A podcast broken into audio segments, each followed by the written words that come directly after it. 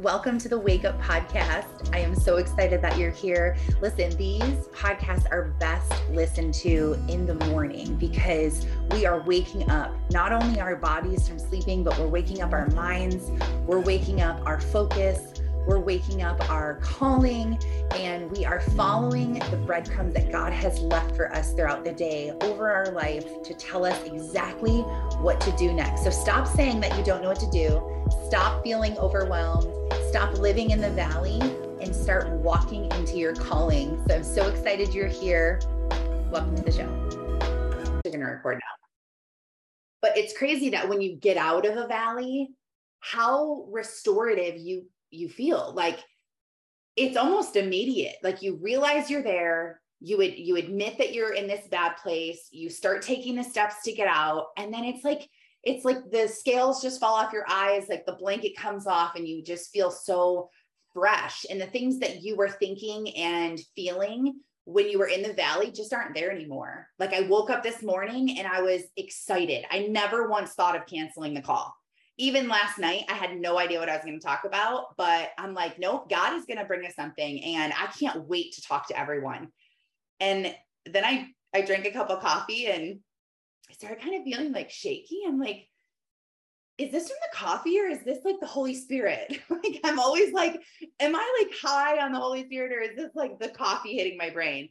And I just, I don't know. I just, I felt so alive and so awake and excited. And I feel on fire right now. And it's this Holy Spirit tornado inside of me that just feels like it's whirling and rushing and it's an amazing feeling. And i told you last week that i wanted to talk about spiritually running versus worldly running.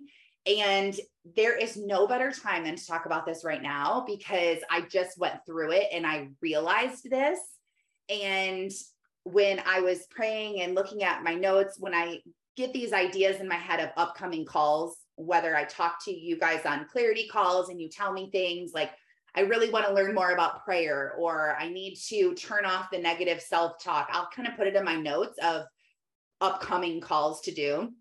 And I had this one in my section of my folder for a while of running. And I came from worldly running. And in my bio on Instagram, it says that I'm a former workaholic and now I'm an anti hustler because the world tells you to run the race.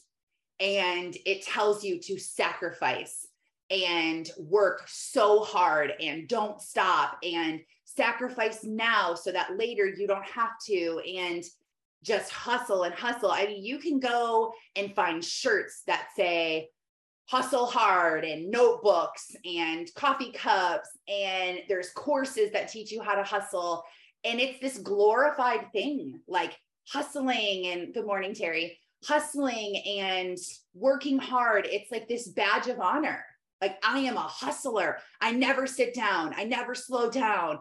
Every day I'm hustling. You know, like the songs, like everyone is talking about this hustle culture. And I fell victim into it. And I was hustling and working because I wanted stuff and I wanted to be glorified in this world and I wanted approval and I wanted success and money and status and all the things that come with hustling. And I realized that running isn't a bad thing.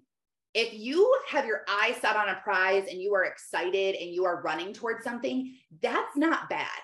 And I realized that there's really two different types of running there's spiritually running and then there's worldly running. And I wanted to talk about the difference between both of them because we as Christians need to get into our stride. We need to get in the race. We need to start running the marathon. The Bible doesn't say scriptures about relax, lay in bed, watch Netflix and chill, don't work hard. The Bible is filled with scriptures that say run the race, do not be a sluggard, do not be lazy, do not put off things, do not procrastinate. It tells you like get up, work hard. You're supposed to work hard for 6 days and rest on one and sometimes we get that backwards sometimes we're we're working seven days in a row seven days in a row seven days in a row we're not resting at all other times we get in this habit where we're resting five days we haven't done anything. We're blowing things off. We're watching too much Netflix. We're drinking too much. We're eating too much. We're indulging too much. And then you kind of have to re- like reel it in like, okay, what am, what am I doing here? I need to be working and resting one day, working six days, resting one day. That's what God did when he created the earth. And then we saw when Jesus came on earth, that's what he did. And he worked in his ministry for six days. And then on the seventh day, he would rest. And we're called to do the same thing but when you get it mixed up because we live in this culture that is is confusing you which is the devil is the author of confusion. Nothing is confusing when god's involved. When you're putting god aside things start to get very confusing very overwhelming. Fear starts to set in. And so a spiritual run i actually looked this up uh, the definition where they refer in the bible. So i didn't just look up what is the definition of running. I looked up what does the Bible define the word running as, and it says to travel or make progress, which I thought was very cool. And then I looked up the Greek form of it, and it says to spend one's strength in performing or attaining something. And I underlined one's strength because it doesn't just say to spend your time in performing or attaining something, it says to spend one's strength. And in order to find out what your strength is, you have to find out what your passion is. What are your gifts? Who did God make you to be? Because you can't just start running. That's not the definition of spiritual running. Is to travel and make progress and to spend your strength in performing and attaining something. It's your God given abilities, your skills. Now, worldly running really the difference here is worldly running is running out of fear. Fear is what's driving you to run forward. And there's a lot of different fears. A lot of people I talk to say, I don't really feel like I fear anything. And you do. You don't realize that these fears are underlying. So, one of them that's very popular is fear of loss. You're fearing that you're going to lose something. So, it keeps you running. Like, I used to fear the loss of a promotion or money or success or fear of loss like i'm gonna i'm gonna miss out. Um you know like people say they have fomo fear of missing out. Like you are literally fearing that you're gonna miss out on something that's happening. My whole work would travel to utah and would go to this big convention and i knew i shouldn't go because i had things at home i needed to work on but i didn't want to miss out. And so I would go anyway. And it was a fear, um, fear of change. A lot of us do not like to change. So if we don't want change to happen, we keep running so that we don't have to change. Fear of failure. What will people say about me? What if I fail at this? So you keep running, but that is a fear. So what happens is you're working harder instead of smarter.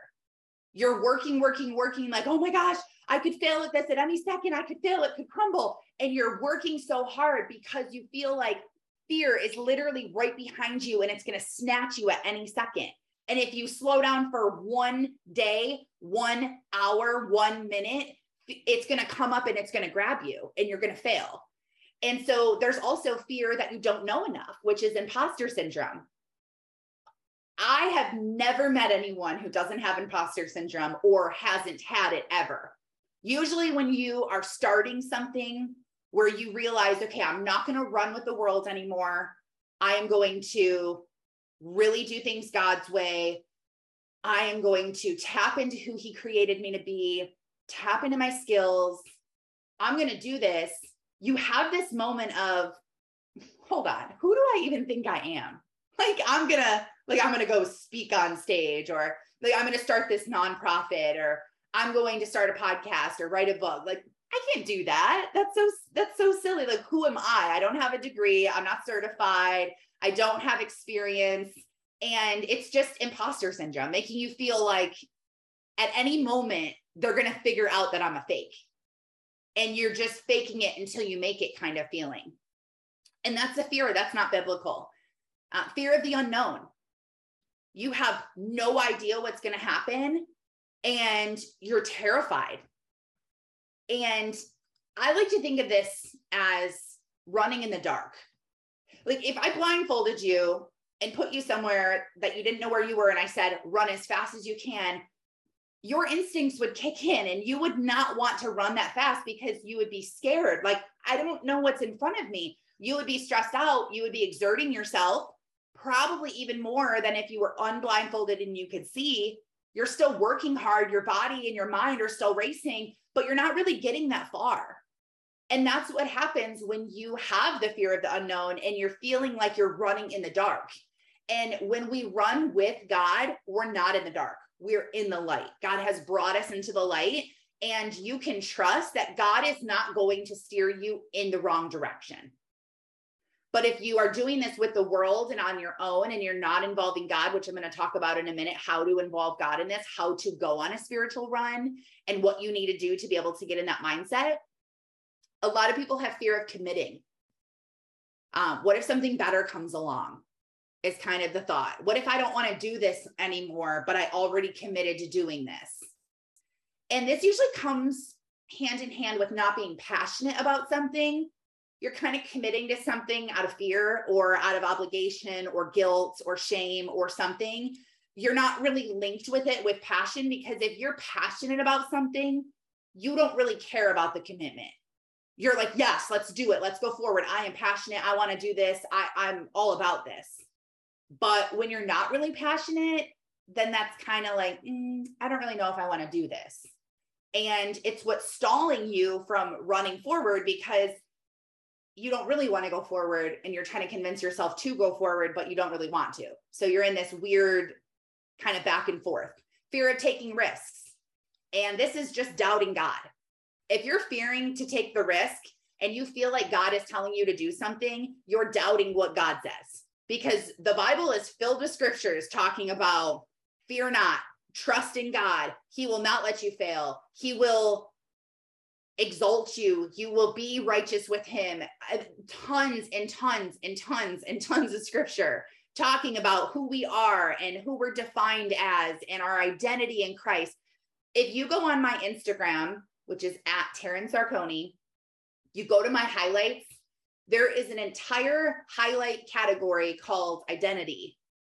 And it tells you all kinds of stuff about who you are and your identity. So if you need some scriptures and you don't really know your identity, start there.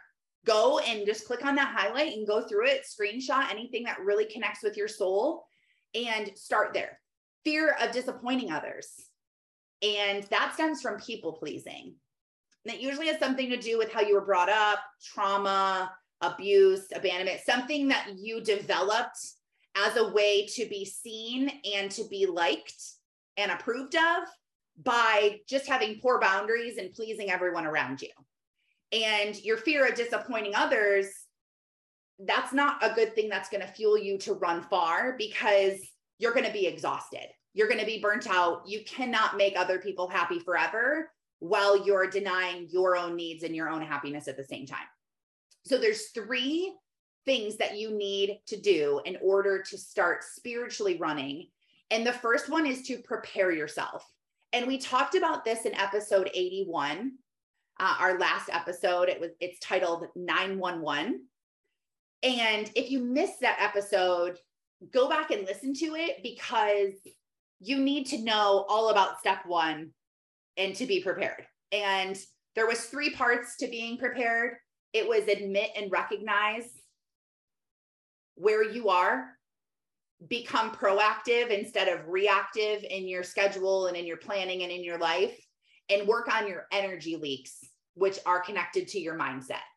And so, if you are in the valley right now, or you are a victim of this worldly run, you're in the marathon with the world and you want to tap out and you're done doing this, chances are you're very exhausted, you're very fatigued, you're tired, you're overwhelmed, you're stressed out, you're irritated, you're overthinking, over analyzing, you're just in the in a terrible place in your mind. It's starting to leak out into the rest of your world like your marriage is starting to crumble, your relationship with your kids or your siblings or your parents are starting to crumble or just get more distant you're probably not super close to God right now because you're so exhausted and you're just focused on finishing this race or getting to the next place. And you keep telling yourself the lie of when I get to the, this next spot, I'm going to rest. When I get to the resting point, I'm going to take a break. And then you get to the resting point and fear keeps you going where you don't rest because you're like, I can't stop. I'm going to fail. I can't stop because I'm going to disappoint other people. I can't stop because, you know, what if I lose out on something? I don't want something to be unknown. Like you're overcommitting, you're overworking yourself. You cannot begin to spiritually run until you get out of the race. You have to get out of the worldly race and prepare yourself. Just like if you were to go into an actual race, like I needed to lose 35 pounds before my wedding because I bought my wedding dress two sizes too small. And I knew that if I bought my wedding dress two sizes too small, I would make myself lose the weight. And I just, I had the boys a few years ago and I was the heaviest I'd ever was. I'm like, I don't want pictures like this for my wedding. I'm going to do it. And I dedicated myself and I pulled up the couch to 5K. Someone told me, you should run a 5K and start running. And running has always seemed cool to me. Like when I see people in cities running and their bodies are all tight and they have the clothes on and they look so serious and their headphones in and they're just running outside in their shoes. And I'm like, this would be so nice. I think I would love to run. I just need to learn how to do it. And so I printed off the couch to 5K and I signed up for a 5K. And I'm like, I'm going to do this thing and I'm going to lose the weight and I'm going to get strong and I'm going to learn to run. And then I'm going to do marathons and I'm going to do all kinds of stuff. Well, I very quickly realized that I hate running. And I was like, who, who likes to run? this is insane.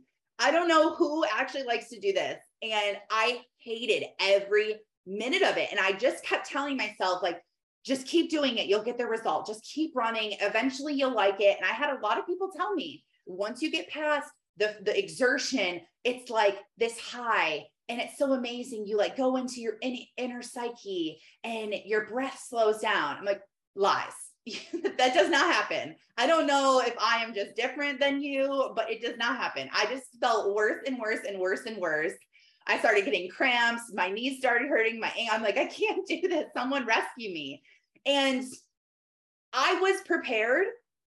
I knew I had to drink water and I had to stretch and I needed to eat a high carb meal that was pretty light before. And I needed to have the right shoes. And there were things that I needed to prepare. But because I wasn't passionate, it didn't work. And step two is to find your purpose you have to find your passion. You have to find your purpose in order to be able to get into your stride for the right thing. And there are some um, scriptures that I want to read. One is in Hebrews 12 21.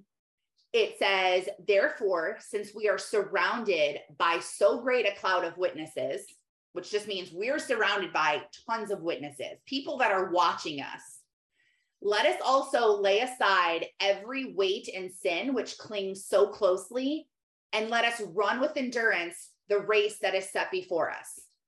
And the words that really stood out to me in this scripture are lay aside every weight and sin, because I was thinking of a runner with a bunch of weights attached to them, clinging so closely, as the scripture says, that would be even harder to run.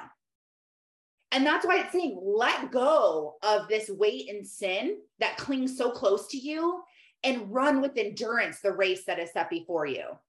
And to me, what I think of these these sins and these weights and how they weigh you down as you're trying to run your race, one of them is idolatry and viewing other things more highly than God. Like for me, I viewed my big $250,000 check that I got on stage way higher than I viewed God. I wanted that check. I needed that check. I valued my big ring that they gave me. I valued that, my name on the screen. I, I, needed that approval. I wanted it. It felt so good, but it's not what God wanted me to do. And all of that perishes away when we die. And God says over and over, that is not what this world is about. We get distracted and we start to think that these are the things and we get so distracted in our careers and we get so distracted in what we want and if it is not running the good race where you are a witness to the people around you and you are encouraging them and you are living your life according to God in a good way of being a good influence. Now, you don't have to quit your job and go into you know missionary work and you go to Uganda and the only way that you're going to glorify God is building a well for the people in the village. Like you can be like Caitlin you can be a nurse that is helping people of this world. You can be a teacher. You can be any kind of educator. You can do manual labor. You can raise up kids. You can help people in their businesses. Like we have to work and make a living but while you do it you can glorify God by acting like a Christian by being someone who's set apart and different, where people are like, she's just different.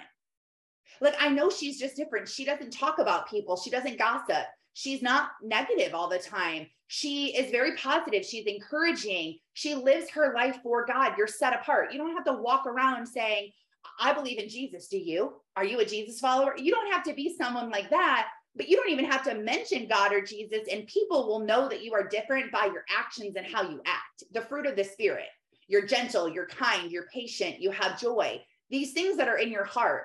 And so I think of idolatry as one of them.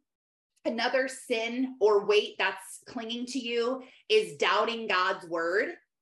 If you're trying to run the good race and have endurance, but you're doubting what God said about you, you're, you're never going to do it if you're lazy, if you're triggered from past trauma, um, you know, that's a big one.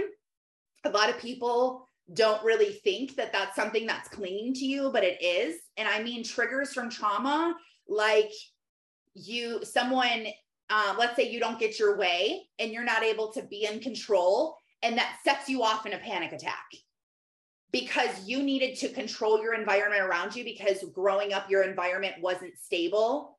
And the only way that you could feel safe is by you being in control. So now when you're older and you're not in control it sets you off in a panic because the one thing now you're triggered and you need to feel safe. And that doesn't feel good. That feels vulnerable and it feels open. And i'm trying to deal with this with my daughter right now. She didn't even have trauma but she is a control freak.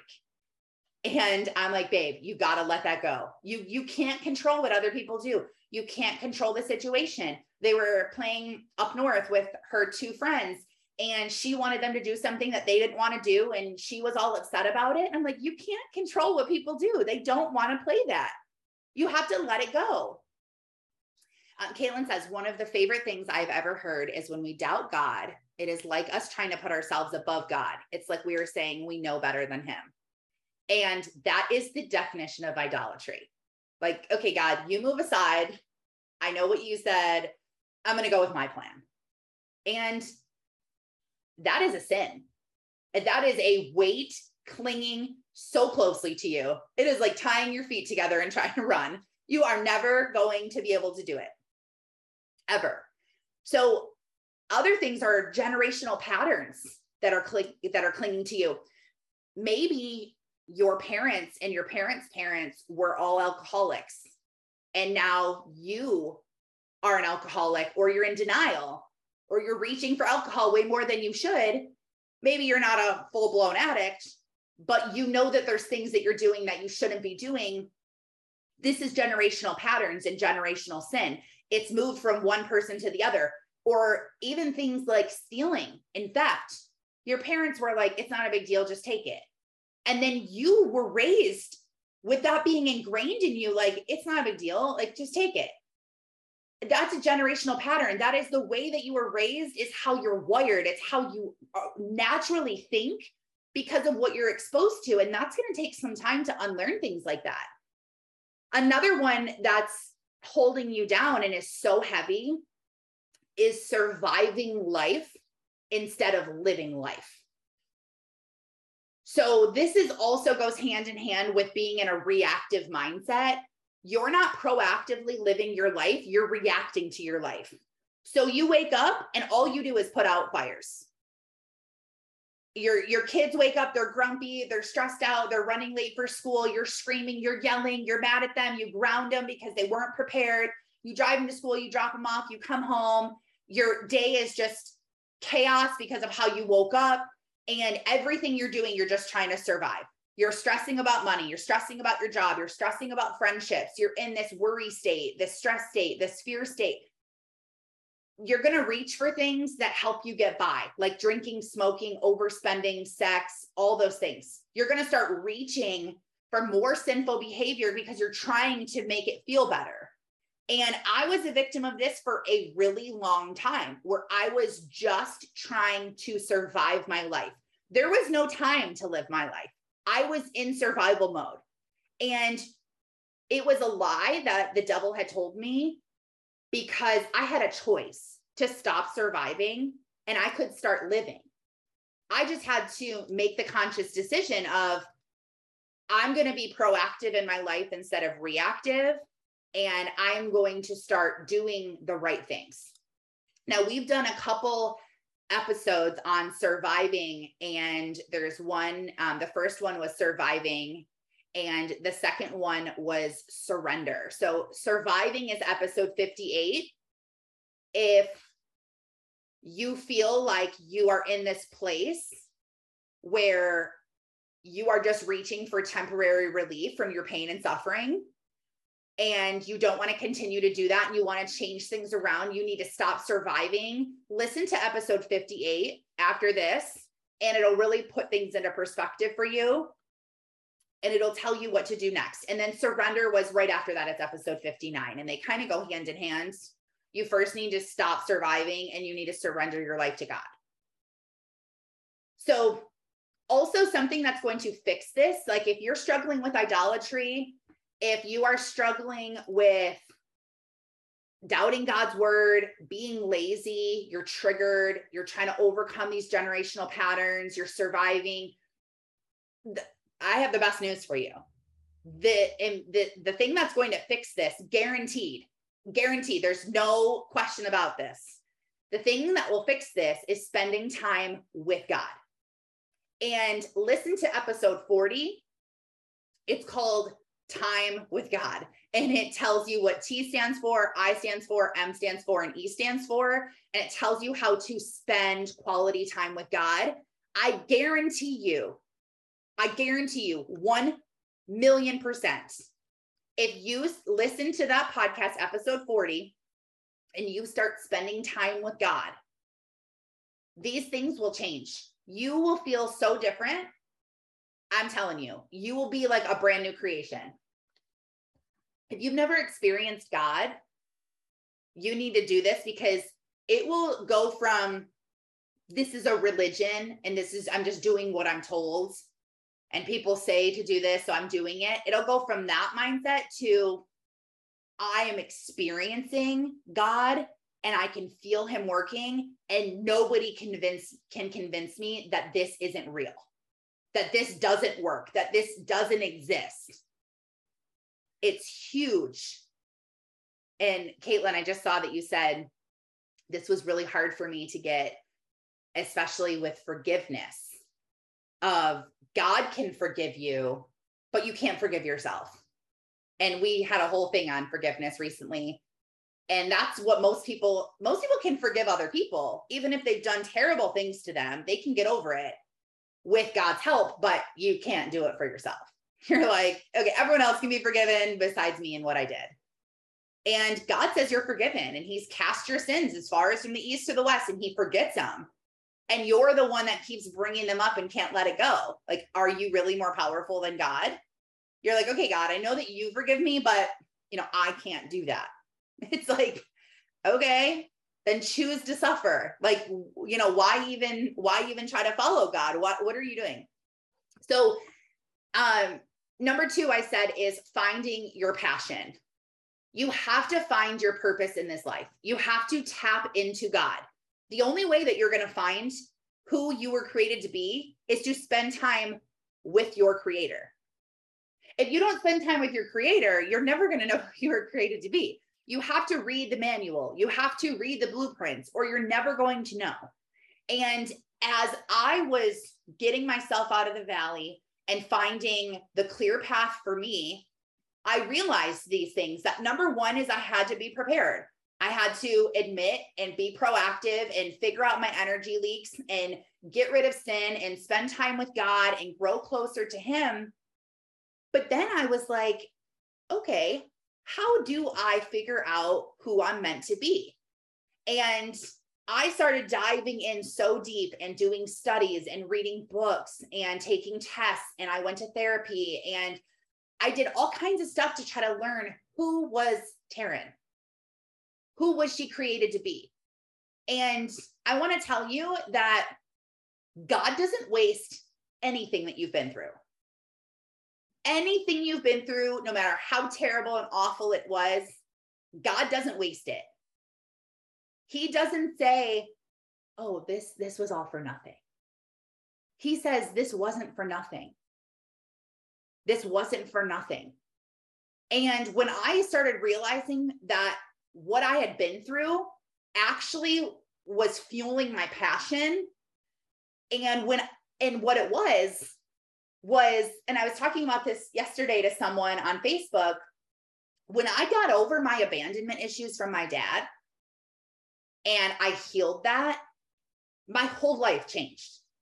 I no longer needed this approval from the world. I no longer felt like I had to be successful to define who I was and my worth. And I realized that what I really was passionate about is I wanted to save other people from the valley. That I had just experienced this dark hole. And while I was there, I saw all of my friends and family in there with me. And I got out and I was obsessed with going back down into the valley and pulling people out. It, it was like this total obsession where I wanted to stay up late and wake up early. And it's all I thought about. And it's all I did. And I just was wanting to tell people what I had just learned. Like, wake up. Wake up. The reason why you feel so bad, the reason why you're unfulfilled isn't because you don't have enough money, isn't because you don't have the best relationship with your spouse. It's not because you're not a millionaire. It's not because you don't live in your dream house. It's because nothing will satisfy you like Jesus will in your soul, linked with Him, doing what He designed you to do that is the only thing that's going to fulfill you and keep you going and feel like you're on this high. It's like you have this little pilot light inside of your soul that's barely, barely, barely on. And everything you do and think is either making the fire bigger or it's putting it out. Every single thing you think is putting it out or it's growing the flame. And you have to stop distinguishing your own soul flame because it's what the world is telling you to do and it's what you're programmed to think you should and you need to start making choices so the flame grows bigger and bigger and bigger. Because the bigger the flame grows inside of you, the better you feel, the more fruitful your life is. And you're running the race that God wants you to run to where you're not growing weary, you're not fainting, you're not exhausted because you're yoking with God.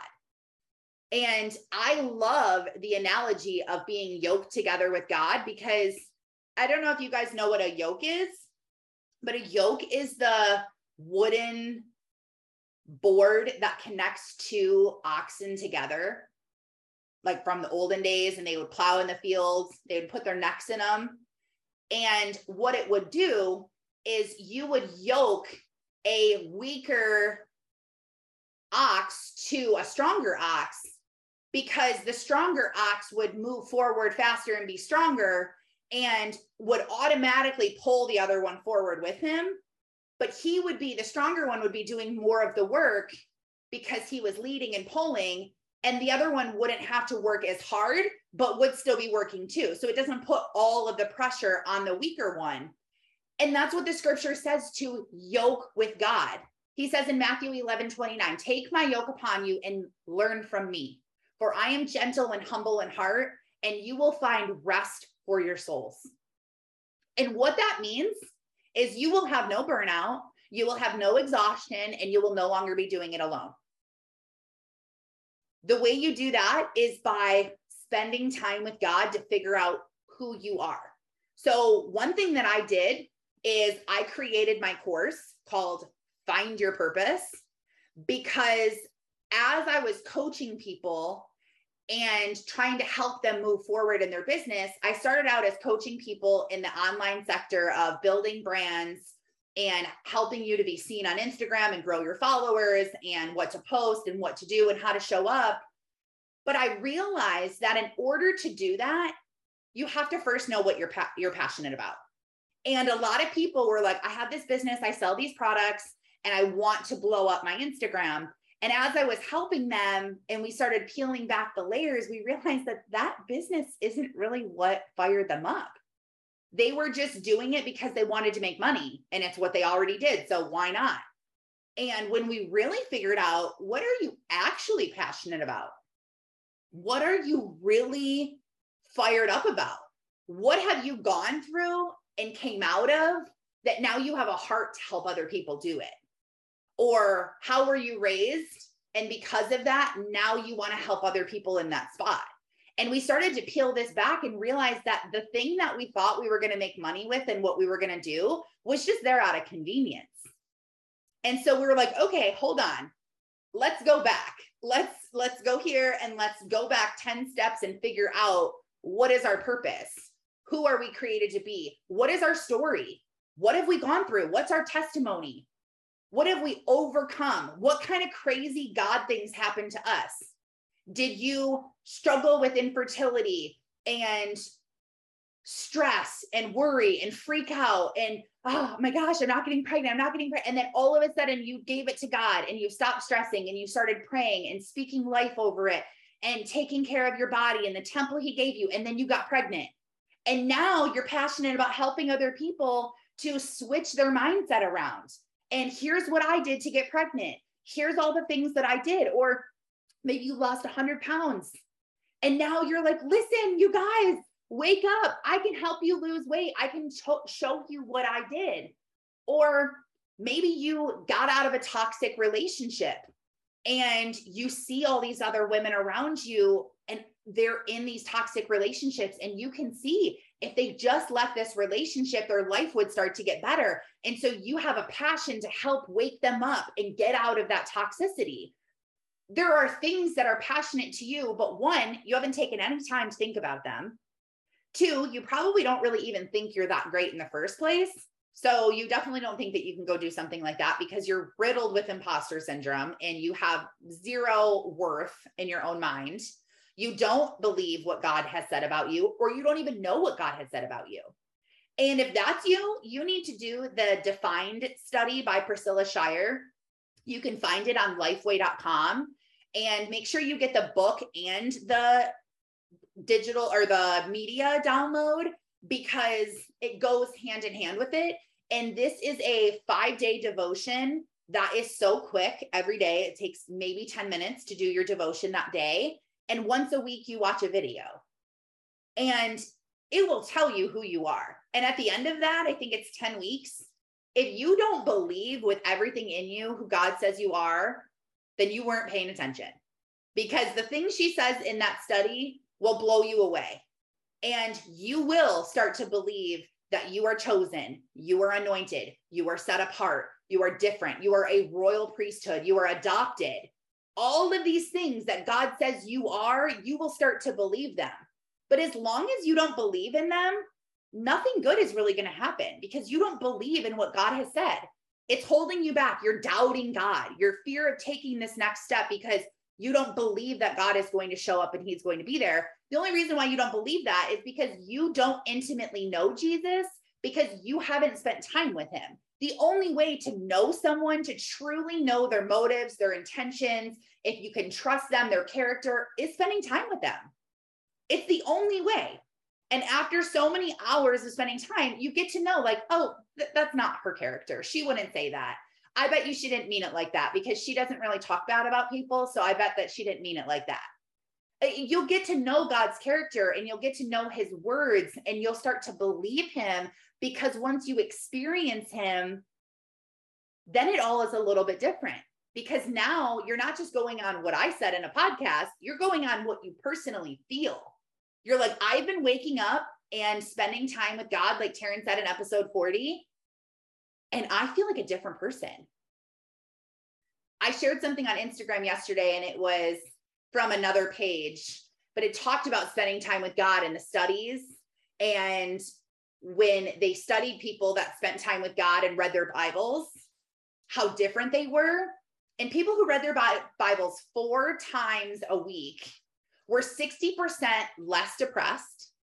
They were, uh, they had their porn addiction and sexual sin and desires went down like 80%.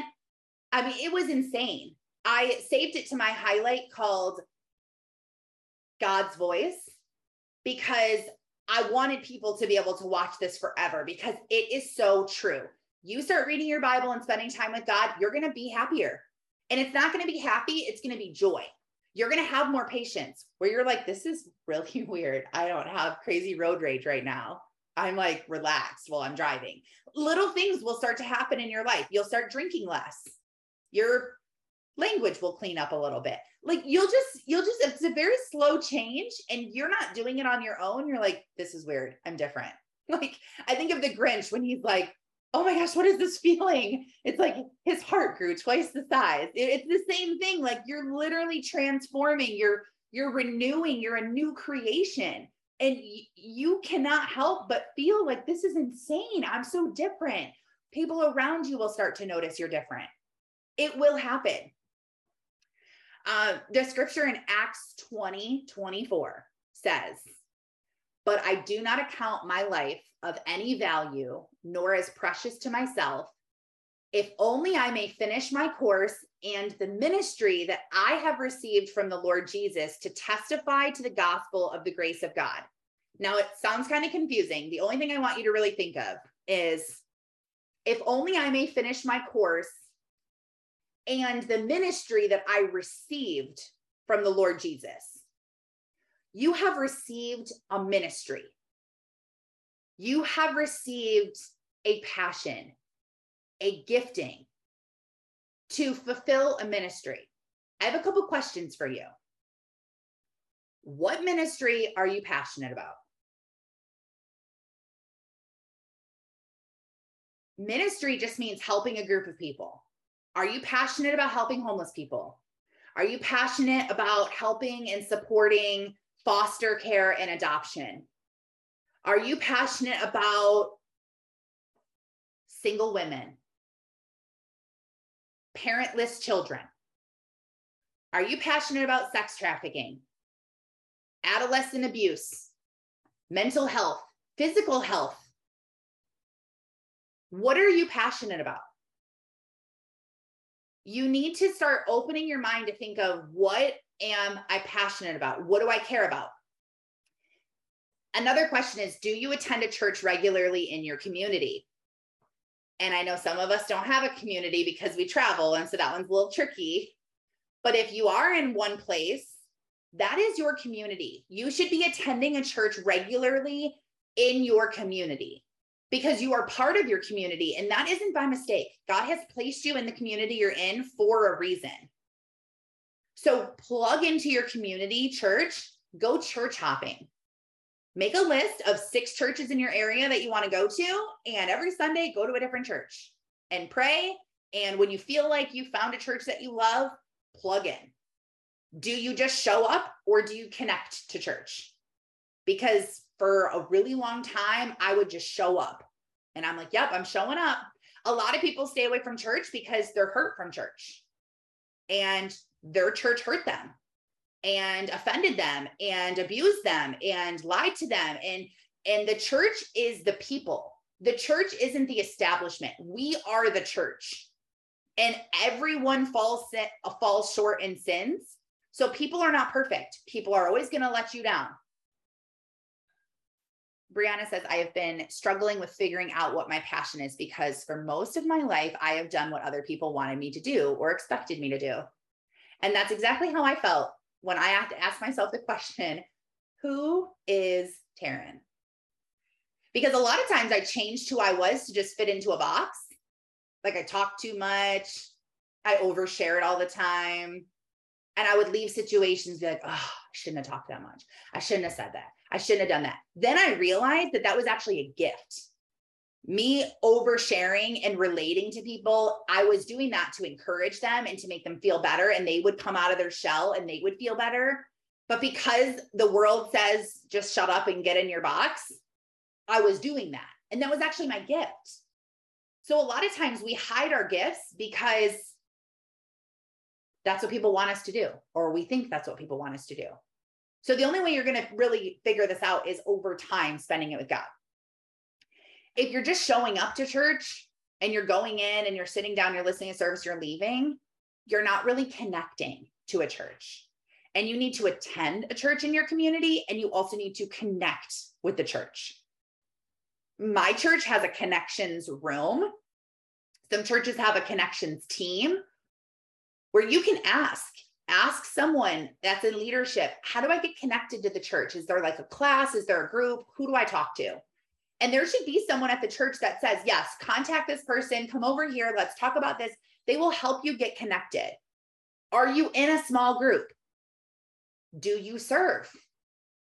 These are all things that we're called to do and if you're not doing them, you're not following God's plan. Now, can you be a Christian and live a fulfilled life and make it into heaven without going to church? A hundred percent.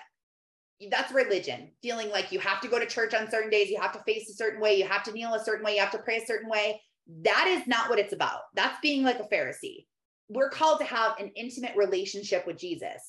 But the importance of finding a physical church to plug into and to be connected to it and to be in the small group is because you need community of like-minded people. You need people to pour into you. It's the average of the people you're with. Do you want your average to be the people of the world or do you want your average to be people of Christ? It will elevate you. It'll raise the tide. You'll be guilty by association in the best way. Be around more people. They'll speak life into you. They'll give you good scriptural advice, not worldly advice it's very important to do that. And um, I I just love so much the scriptures that talk about being exhausted and God showing up because step three is you need to just be still and do this with God. Like Isaiah 40 30 says, But they who wait for the Lord shall renew their strength. They shall mount up with wings like eagles. They shall run and not be weary. They shall walk and not faint. When you're yoked with God, you're not burnt out. So when I was burnt out last week, it's because I was not yoking with God. I was still reading my devotional some days. I was still listening to worship music. I was still praying in the mornings and throughout my day.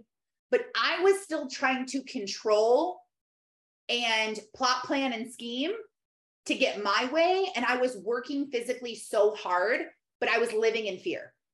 And that's why I was burnt out. So you need to be still and do this with God because you will run and not be weary. You will walk and you will not faint.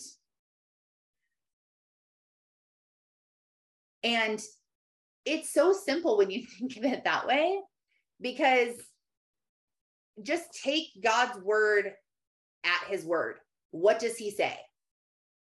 He wants you to finish the race. He wants you to get on course for the ministry that you received from the Lord Jesus, to testify to the gospel of the grace of God. That is what he wants us to do. So, if you are focused on the right thing and you are yoked to God, you're going to feel amazing you're going to feel so light and so good and so fulfilled. Um, and um, I think it's in Philippians. Yeah, Philippians 3:14 says, I press on toward the goal for the prize of the upward call of God in Jesus Christ. You're pressing forward. Running is moving forward. Running is to travel and to make progress. So if you're yoked with God, well, actually, if you're prepared, if you can find your purpose and passion and you can be still and be with God, then you start spiritually running. And running is actually an instinct. When you run, that's something, um, the definition of it is a natural or intuitive way of acting and thinking. Natural and intuitive, that means that it's given to you by God. God naturally gave you the the act of running. But you can't focus on the devil's plan while you're doing it. What's great is if you, if you think about running, so um my son went running down our one of the trails that we were in and some people in my family were up north hunting and so they were coming back from their hunts and my son was kind of running out there and our one family friend said that he turned around and faced a tree when he heard Luke running. And he's like, all I did was turn around and face this tree. And he's wearing all camo because he was out in the woods hunting. And he's like, Luke ran right past me. He didn't even see me. And it's such a good analogy of when you're running. When you're running, you really can't see a lot of things around you. You can't really focus on what the devil wants you to focus on. If you're spiritually running, you have blinders on and you're focused on God and you're doing what fills your soul and your passion.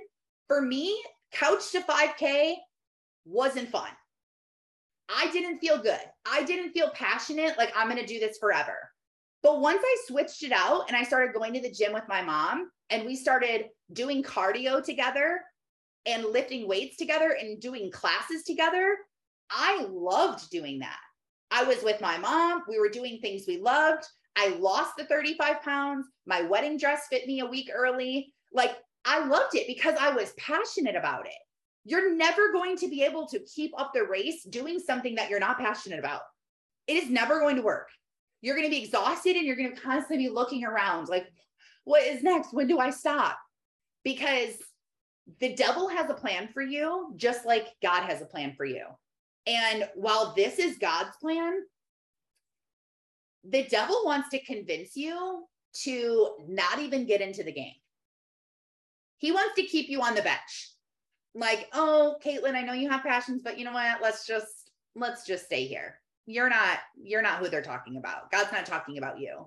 He's talking about people who don't mess up. He's talking about people who don't sin. He's talking about people that don't come from hard times. And he tries to get you with these five things. He tries to get you to doubt. He wants you to question God's word and God's goodness. He wants you to be discouraged. He wants you to look at all your problems rather than look at God. Diversion, he attempts to make the wrong things attractive to you so that your appetites will be turned from godliness. Oh, that party sounds fun. Oh, a margarita sounds great right now.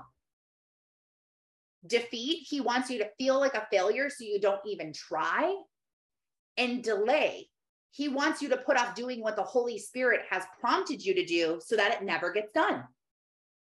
Doubt, discouragement, diversion, defeat, and delay. That is the devil's plan. Is he winning?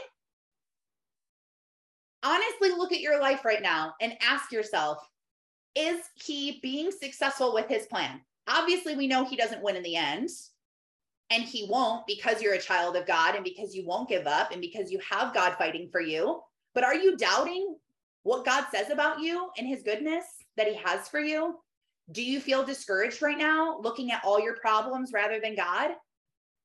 Are you attracted to the wrong things and the wrong appetites?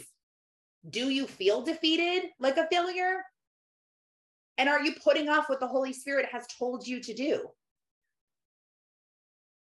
So I have a journal challenge for you. And if you don't journal, this is your message to start journaling. Journaling is so easy. Get out a notebook that has nothing else written in it, write on the front of it, journal. Don't ever write anything else in it besides things that you're journaling. Don't write notes for sermons. Don't write to do lists. It is just things that you feel like God is telling you, you feel like you're doing, you're getting out emotions, you're writing out feelings, you're writing out questions you have for God, things that God's showing you, telling you. Maybe this podcast was exactly what you needed to hear. Write that in your journal. I listened to this podcast.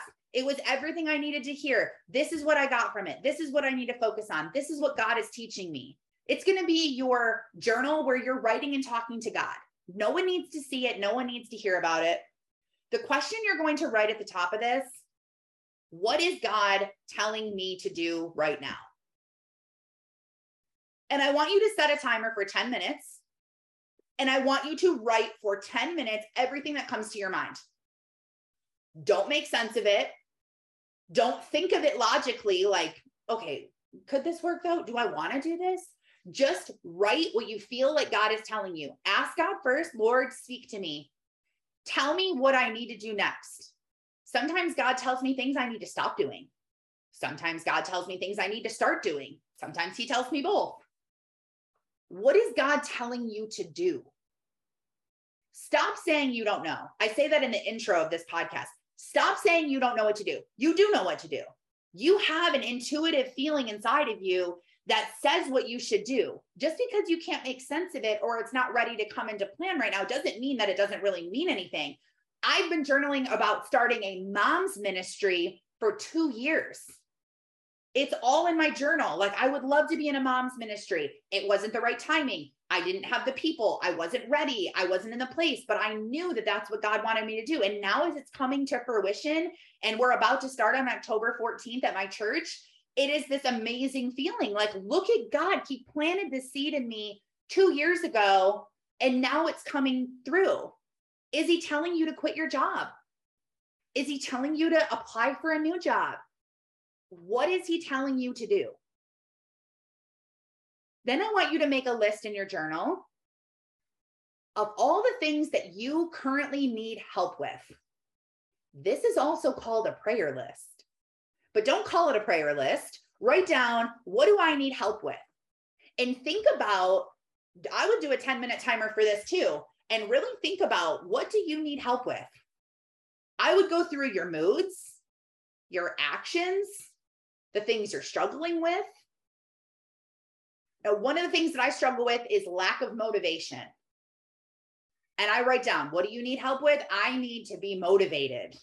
I need to be excited. I need to work and want to work. Write down what you need help with. And something that I wrote down in my journal that made me feel so good is I wrote down God's goal at the top of one of the papers and God's goal is to be in God's will. That's what he wants from us. It's super simple. To be in God's will, you have to be present in the moment, be in a good mood, and take good care of what he has already blessed you with and spend time with him. That's it. If you are present in a good mood and you're taking care of what you need to, and you're spending intimate time with God, you are crushing your goals. You are successful in God's eyes. God says, Well done, good and faithful servant. Today was a great day. Good job, sister. Now, below that, I want you to write down what your goals are. And these can be goals that you want to achieve by the end of the year, or if you don't like putting a timeline on them, just things that you would like to eventually do. Um, like for me, it's like write a book, and start coaching and start speaking and these things. Okay, this is great. And it's good to have that written down so that you can see this is the big picture. This is what I eventually want to accomplish. But it's so good to see right above, like, oh, oh, I am successful. I might not be successful in my eyes. I might not be speaking on stages and have my book published and have my coaching program finished and all of these things that I want to do. But every day I am successful in God's eyes because I'm staying in God's will. And that's all he wants. Just be in his will. And he is like, good job. Great job today. You did an awesome job. That's how you show God that you're ready to serve and to get out there and to be a part of this. The last thing I want to say is if you do not know your purpose and your passions and you have no clue what that looks like, because that can be that is the hardest part the hardest part to figure out. It was next to impossible for me to figure out. I'm like okay i want to do something big. I want to be fulfilled. What do i do?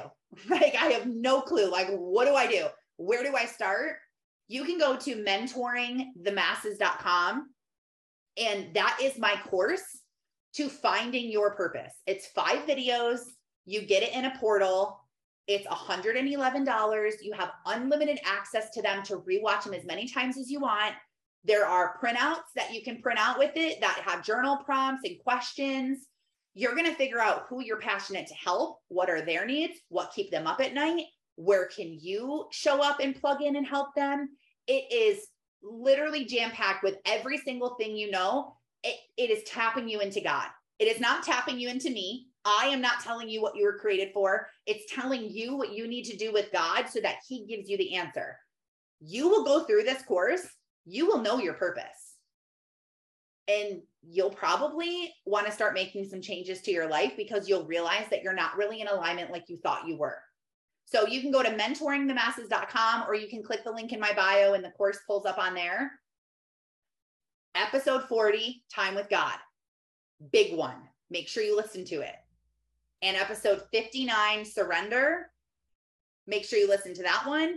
And episode 81, called 911, if you need to get help ASAP and be prepared. So if you need anything at all, if you ever feel like you're on an island all by yourself, you need a little bit of direction, a little bit of help, you can always message me on Instagram. I would love to connect with you. I would love to help you. I would love to recommend a book to you or some advice or put you on my prayer list. Please don't feel like I'm too busy for you because I'm absolutely not. That is just the devil trying to isolate you and get you all by yourself. If you feel like I need to connect with her, please do it. Please. Thank you for being here. I love you guys. I believe in all of you. I know that God has something special for you.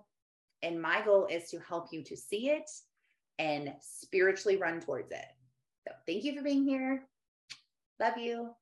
See you Wednesday. Thank you for listening and spending your morning with me. I pray that God blesses your day and that He helps you to see the calling that is on your life. Lord, help us to be obedient to what you've called us to do. Help us to walk in our day side by side with you and link with your power instead of trying to do it on our own. We know we cannot do this on our own, although we try. Please continue to help us and continue to lead us and guide us. We love you so much. In Jesus' holy name, amen. Have a blessed day. Thanks for being here. Oh, and don't forget to follow me on Instagram at Taryn Sarconi so that you can grow with me and you can learn how to get out of the valley, how to stay out of the valley, and exactly what to do to have the best life ever in 2022.